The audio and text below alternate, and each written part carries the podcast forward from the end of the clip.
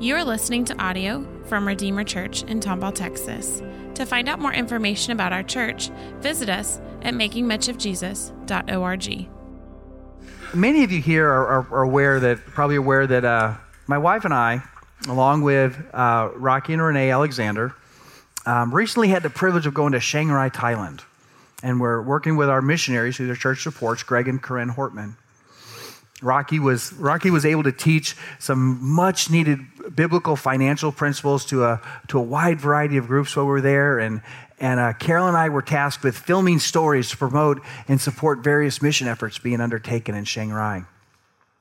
And, um, you know, one of the biggest takeaways of this trip for me personally was the realization of how incredibly difficult it is to do gospel ministry in this country. And, and, I was just awed and humbled by the diligent, steadfast work of those who serve there. You see, Thailand is, is, is dominated by, by two things which make openness to the gospel very difficult. First, it's happening again. First, Buddhism is pervasively woven into the fabric of the culture. To be Thai is to be Buddhist. It's everywhere. You see the temples, you see Buddhism is everywhere. And secondly, it's a culture that deeply values respecting and honoring one's elders and family, which in itself is actually a, a, a really refreshing thing, is it's kind of become lacking in our culture.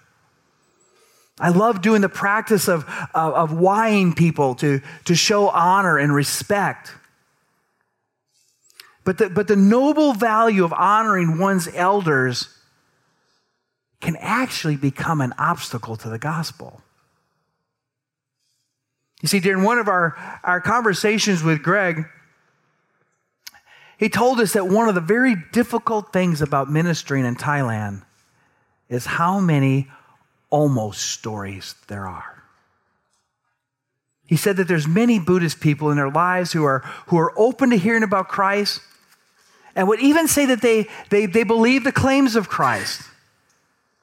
They come to Christian gatherings, they read the Bible, they sing worship songs, some of them even work at the Christian school. But if you ask them if they consider themselves to be Christians, they would emphatically say no.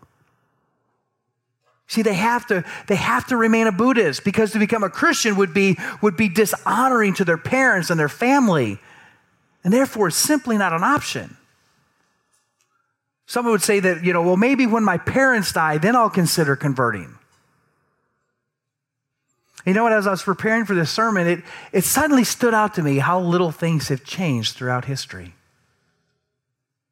You see, the struggle of the author of Hebrews is no different than the struggle of the Hortmans in Thailand. Hebrews is geared to the almost Christians, those who are, who are intellectually convinced but they have not been supernaturally transformed by the power of grace. As has been stated many times in this series, this book is written to encourage and challenge a group of Hebrews who are intrigued by the claims of Christ, but like the people in Thailand, they were not ready to face criticism and rejection by their family or persecution from the culture for their faith. Make no mistake, you know, almost Christians are not unique to Thailand or ancient Hebrews. 21st century America is filled with almost Christians. The sad difference here is that unlike those in Thailand who acknowledge that they're almost believers, here most almost Christians live with a kind of a false security that they are indeed genuine believers, even though they are no more willing to risk their reputations, relationships, comfort, wealth, or life for the cause of Christ. Exposing almost faith is the mission of the book of Hebrews, and especially chapter 11. In the first 10 books of this, uh, first, first 10 chapters of this book, the author, you know, as we know, makes this very precise and compelling intellectual argument for the supremacy of Christ over everything they cherished in Judaism. And that, in fact, Jesus was the fulfillment and the point of the entire Old Covenant system. And then at the end of chapter 10, he makes a dramatic turn in his argument when he suddenly drops a bombshell and quoting Habakkuk 2:4. He says, "But my righteous one shall live by faith, and if he shrinks back, my soul has no pleasure in him." But we are not of those who shrink back and are destroyed, but of those who have faith and preserve their souls. So, what he's saying is, after spending 10 chapters intellectually convincing them of the supremacy of Jesus, is that being intellectually convinced is not enough. To truly become a follower of Christ requires something called faith which cannot be attained through human effort or self righteousness, but is only obtained as a gift from God. And this, this was hard to swallow for a Jew.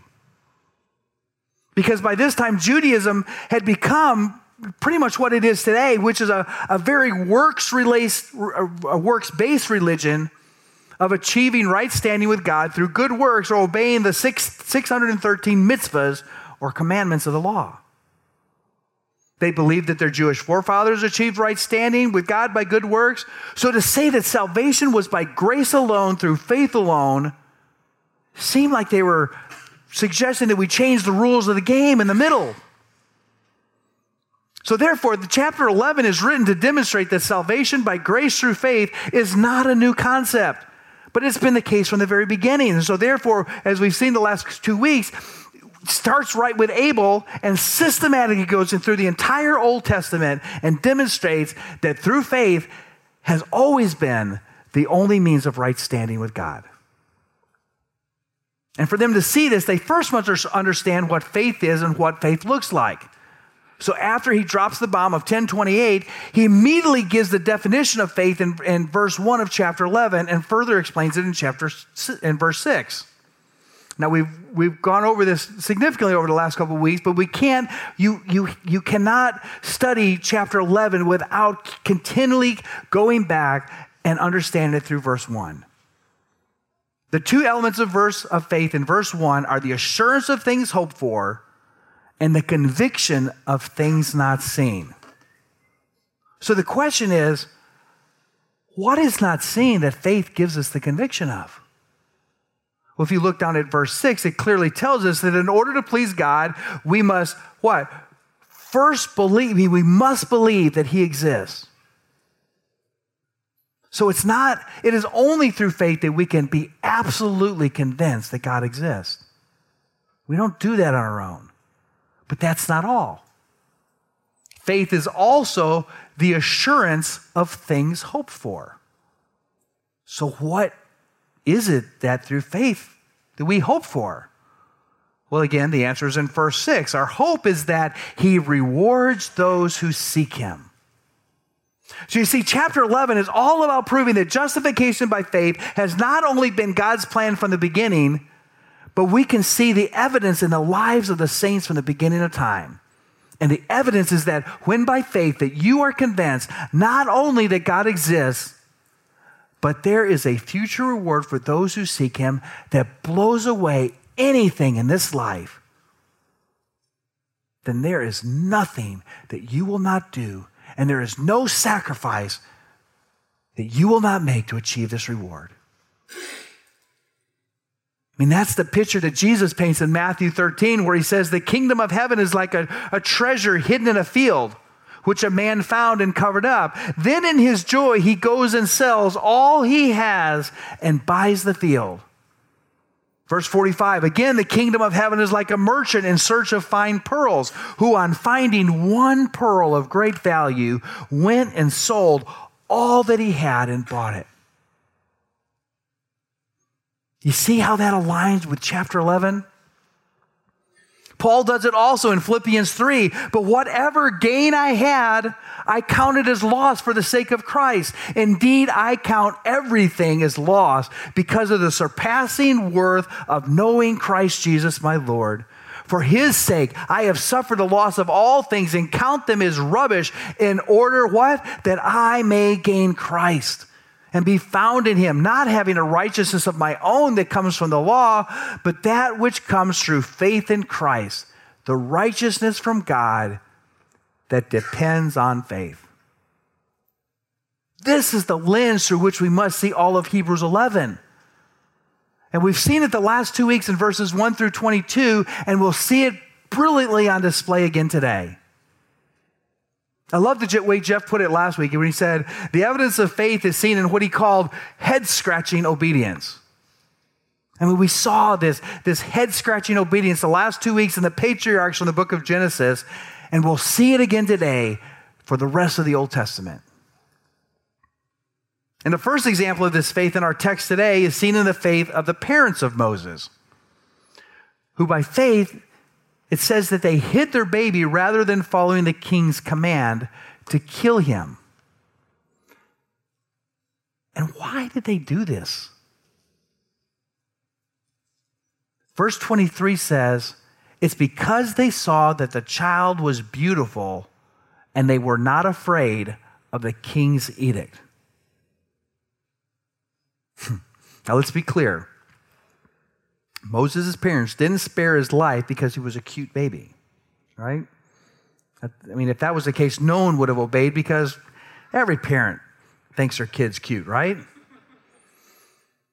We see it, I think we see a more, a more accurate, more vivid picture of this in, in Acts 7.20 where it says this. It says, at this time Moses was born and he was beautiful in God's sight.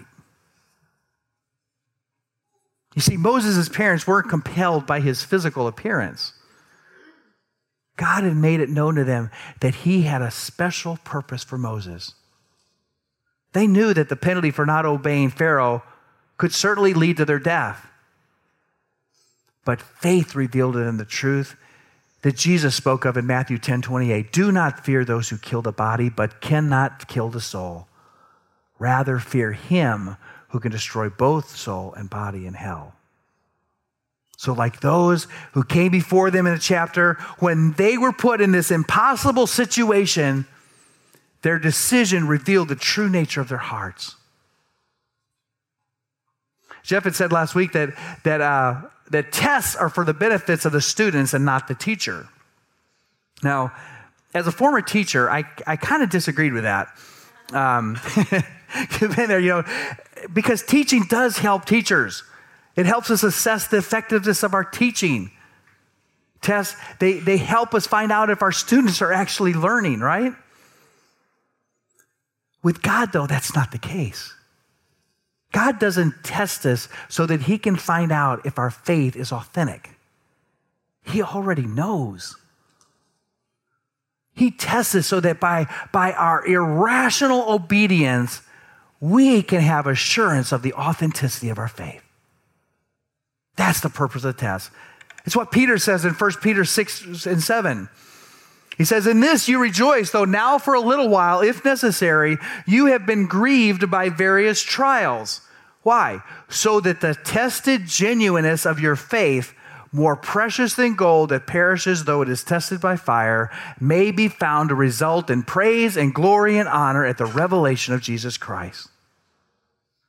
The test of faith for Moses' parents came when they had to choose between, between keeping their life now by obeying Pharaoh as their king or risk death to gain a better life with the King of Kings.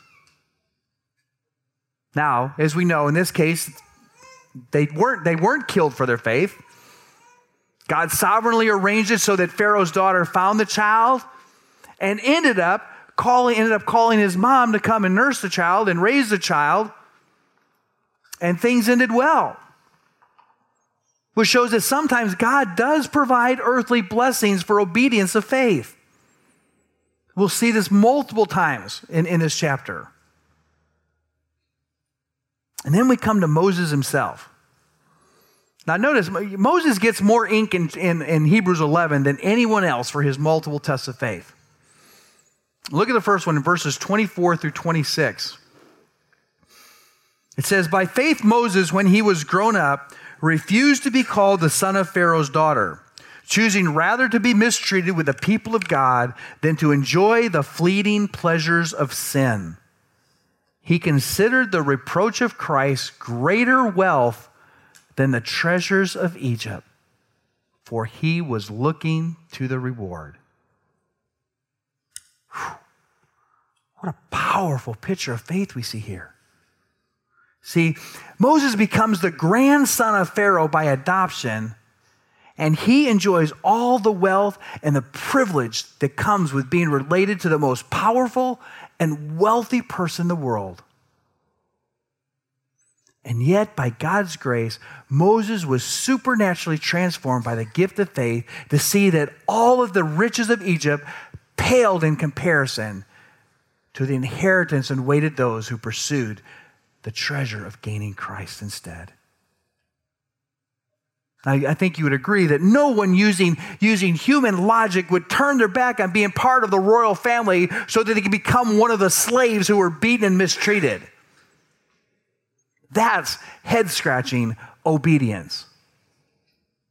And I love that the text refers to the reproach of Christ even though it was several hundred years before the arrival of Christ, by the eyes of faith, Moses was willing to endure the same kind of reproach and humiliation that Christ endured. Why? Verse 26 says, because he was looking to the reward. What, what reward could possibly be greater than the splendor of Egypt? He had it all. It was the same reward his father Abraham was looking to early in our chapter a city that has foundations, whose designer and builder is God. And like Moses, he desires a better country. That is, a heavenly one. You see, by the supernatural side of faith, Moses knew that the glory of Egypt was a ghetto in comparison to the heavenly kingdom. So it moved him to do what would seem crazy to most people. Verse 27 says that Moses willingly endured the anger of his grandfather Pharaoh throughout all of the plagues and the Passover and obediently and, and obeyed to whatever it took. Why? It says he endured as seeing him who is invisible. The eyes of faith. Based on the definition of, of, of, he, of Hebrews 11.1, Moses clearly was one of the righteous ones who lived by faith. We see Moses' next test of faith in verse 29 on the banks of the Red Sea. It says, you know, after all the drama, the plagues, and the sudden exodus from Egypt, all of a sudden Moses finds himself suddenly caught between a sea in front of him, an angry army behind him, and his own people turning on him for, for putting him in what seemed like a hopeless situation. That's a tough spot. And if ever there was, if, if, if ever there was a situation where, as you see in 1038, it talks about shrinking back, this would be a seem a good time to shrink back. It would seem justifiable, right? But in the midst of this, we can go back and we can read in Exodus 14 that before Moses had any clue that God was about to part the Red Sea, had no idea what was coming, Moses said this to the people. He said, Fear not, stand firm, and see the salvation of the Lord, which he will work for you today. For the Egyptians whom you see today, you will never see again. The Lord will fight for you, and you have only to be silent. In other words, shut up and watch, right? there it is again head scratching confidence in the unseen that only comes through the supernatural transformation of faith. He's with an entire nation and makes this proclamation and has no idea what, about what's to happen, except that God will provide. But then sadly, after God miraculously prize, uh, uh, you know, rescues them, parts the Red Sea, they cross on dry land, the Egyptians drown, and then for the next 40 years, there's no references in Hebrews 11 of anything heroic happening during the 40 years in the desert, is there? Not one. Instead, we see grumbling, we see regret, we see, we see idol worship. We see a people who indeed were shrinking back. And then finally, after, after the 40 years of the, the desert debacle, a new generation grows up and is ready to enter the promised land. And their test of faith came immediately after God again parted the waters so that they could cross the Jordan River into the promised land. In verse 30 of our text, it says this It says, By faith, the walls of Jericho fell down after they had been encircled for seven days. A mere five miles from the, from the river was the impenetrable city of Jericho. And this city was locked up. Scripture says that, that none went out and none came in. Like Moses before him, Joshua was caught in an impossible situation. He had a river behind him and an enemy fortress in front of him. But instead of shrinking back, we again see the head scratching obedience of faith. Walk around the city once each day, and then on the seventh day, walk around it seven times. And after the seventh lap, blow your trumpets and start to shout, and the walls will fall down.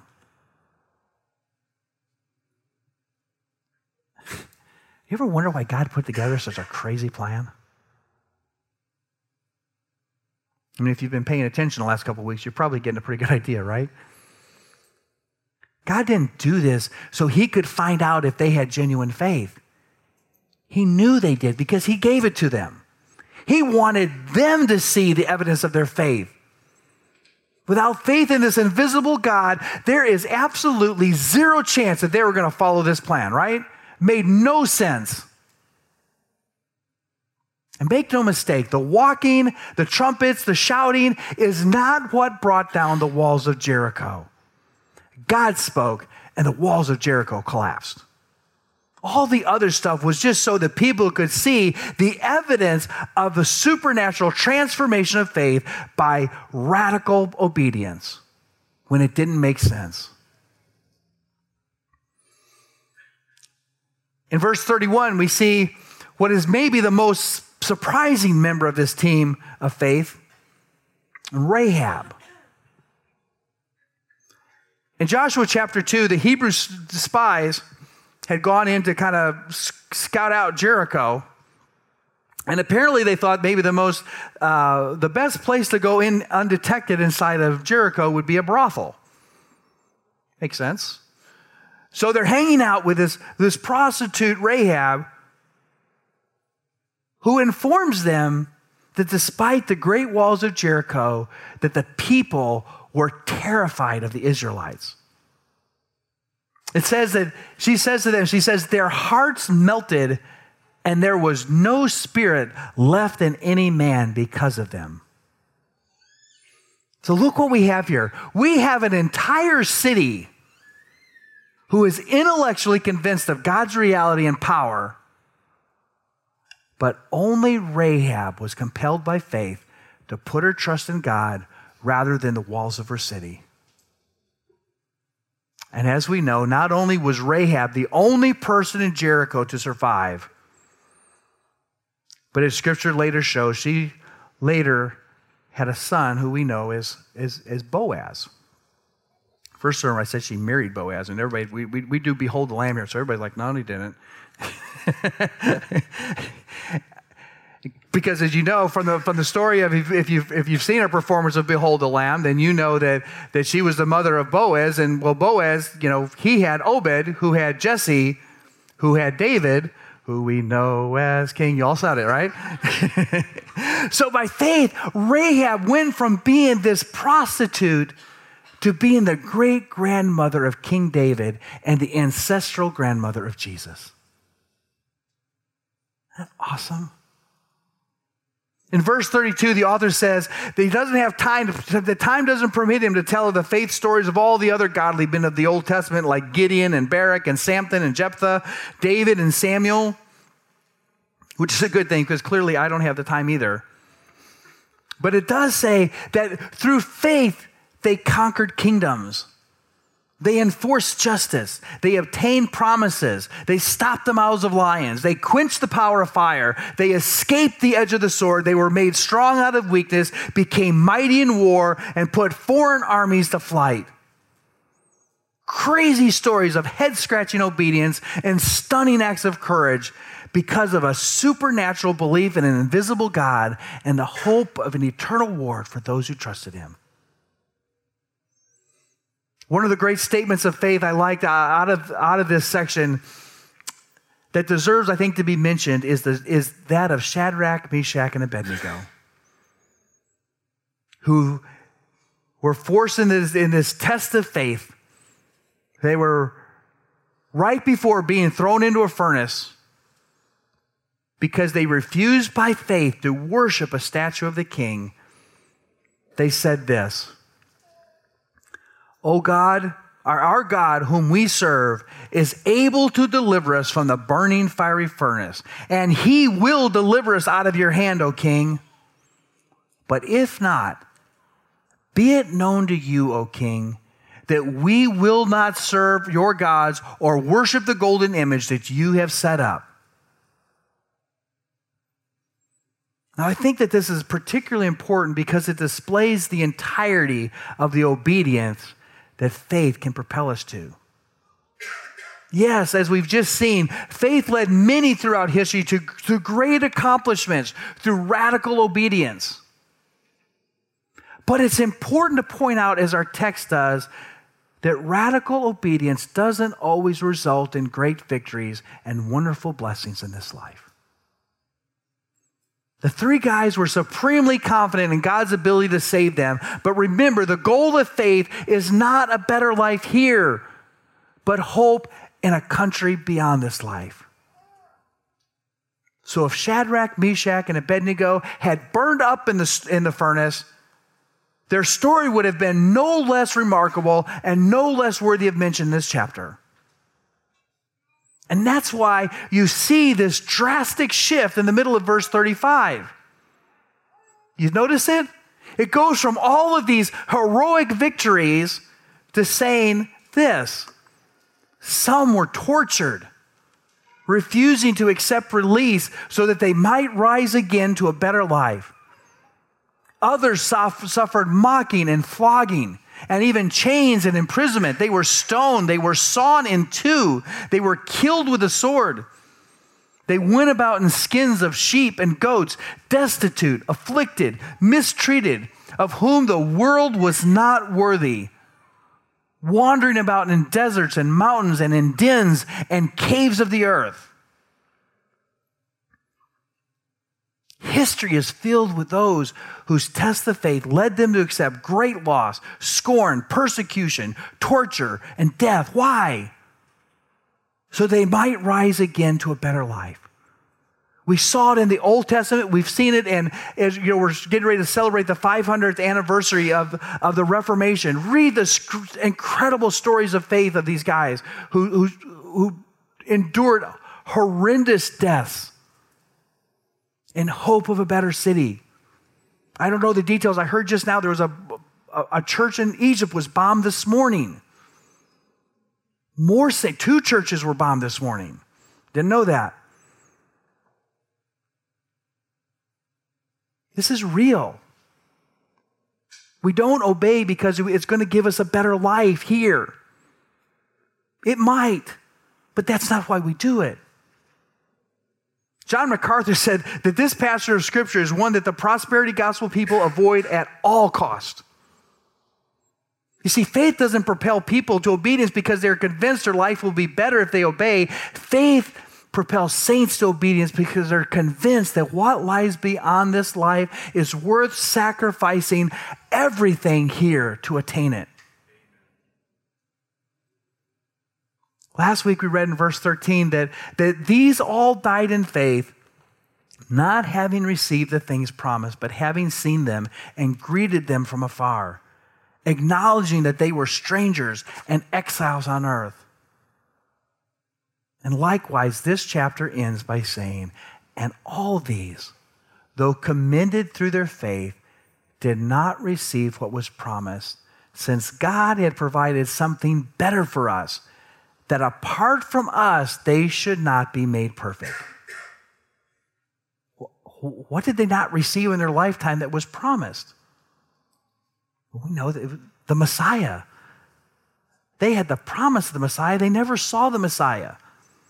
They didn't see if they, they didn't see the, the, the messianic kingdom in their lifetime, right? It's what Peter says in 1 Peter says, concerning this salvation, the prophets who prophesied about the grace that was to be yours searched and inquired carefully, inquiring what person or time the Spirit of Christ in them was indicating when he predicted the sufferings of Christ and the subsequent glories. It was revealed to them that they were serving not themselves, but you in the things that have now been announced to you through those who preach the good news to you by the Holy Spirit sent from heaven things into which angels long to look. The encouragement here is that if the, if the saints of the old covenant lived by faith in the promise of a redeemer that they wouldn't see in their lifetime, who would save his people from their sins, then how much more should we on this side of the cross be propelled to radical faith when we now know what even angels didn't know back then?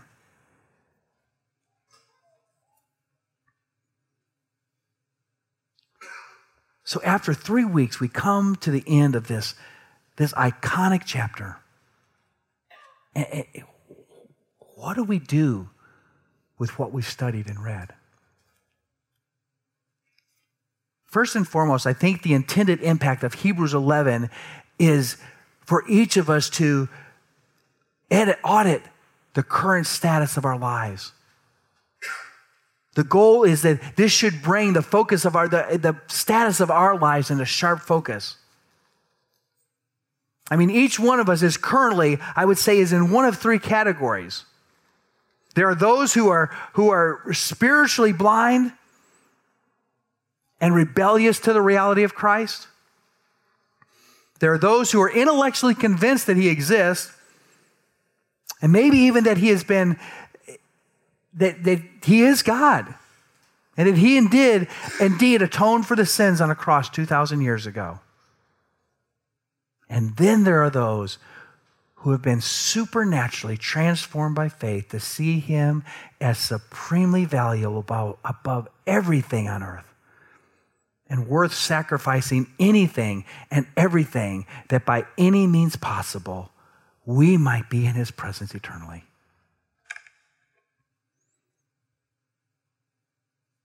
So, is your life marked by rebellious indifference to Jesus? is it marked by a passive acknowledgement of his existence? Or a head scratching pursuit of a treasure you currently can't even see, but you will stop at nothing to attain? The conclusion of the message of Hebrews is actually in chapter 12. Now, Jeff will explore this more in detail after Easter, but we can't conclude Hebrews 11 without reading the purpose of this great text in chapter 12. Chapter 12, 1 and 2. Therefore, since we, therefore, means, in other words, after you, we've, we've yeah, I've, I've just given you this laundry list of all these great believers in the old of, of, of faith. Therefore, since we are surrounded by so great a cloud of witnesses, let us also lay aside every weight and sin which clings so closely, and let us run with endurance the race that is set before us, looking to Jesus, the founder and perfecter of our faith, who for the joy that was set before him endured the cross, despising the shame, and is seated at the right hand of the throne of God. Do you hear him pleading with these almost believers? Come on, cross the line, don't shrink back. I've just shown you what authentic faith in Christ looks like through the lives of, of so many that came before you who willingly jettisoned every temporary pleasure of this world and even endured persecution, torture, sawing in two, martyrdom, that by any means necessary they might gain Christ the founder and perfecter of our faith. And as Jeff pointed out a couple weeks ago in, in chapter 11, that faith, that to call this the Faith Hall of, of uh, Fame is a misnomer. Because a Hall of Fame honor, honors those who had skills and talents that the rest of us can only dream of. But that's not the case here. Hebrews is not a call to admire the people in this chapter, but to imitate them. That's why it says, let us also lay aside every weight. And then he says, in the middle of verse 2, something that always blows my mind. I think it's one of the most incredible statements in all of Scripture. It says, Who for the joy that was set before him endured the cross.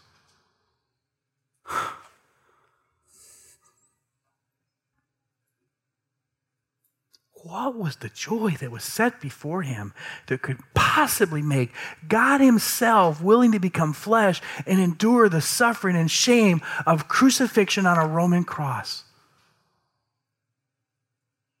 And the answer is the same joy that we have heard about throughout Hebrews 11.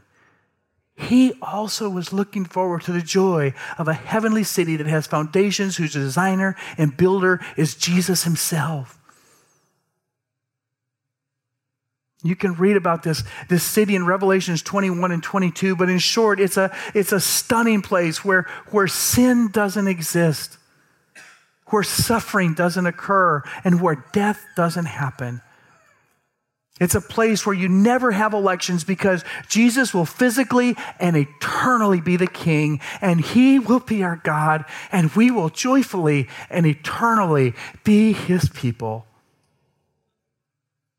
Now, if, if Jesus himself was so excited about this that he was willing to endure the cross to make it all possible, church, how much more should we be willing, like the saints of Hebrews 11, to lay aside every weight and every sin which clings so closely and run with endurance the race that is set before us?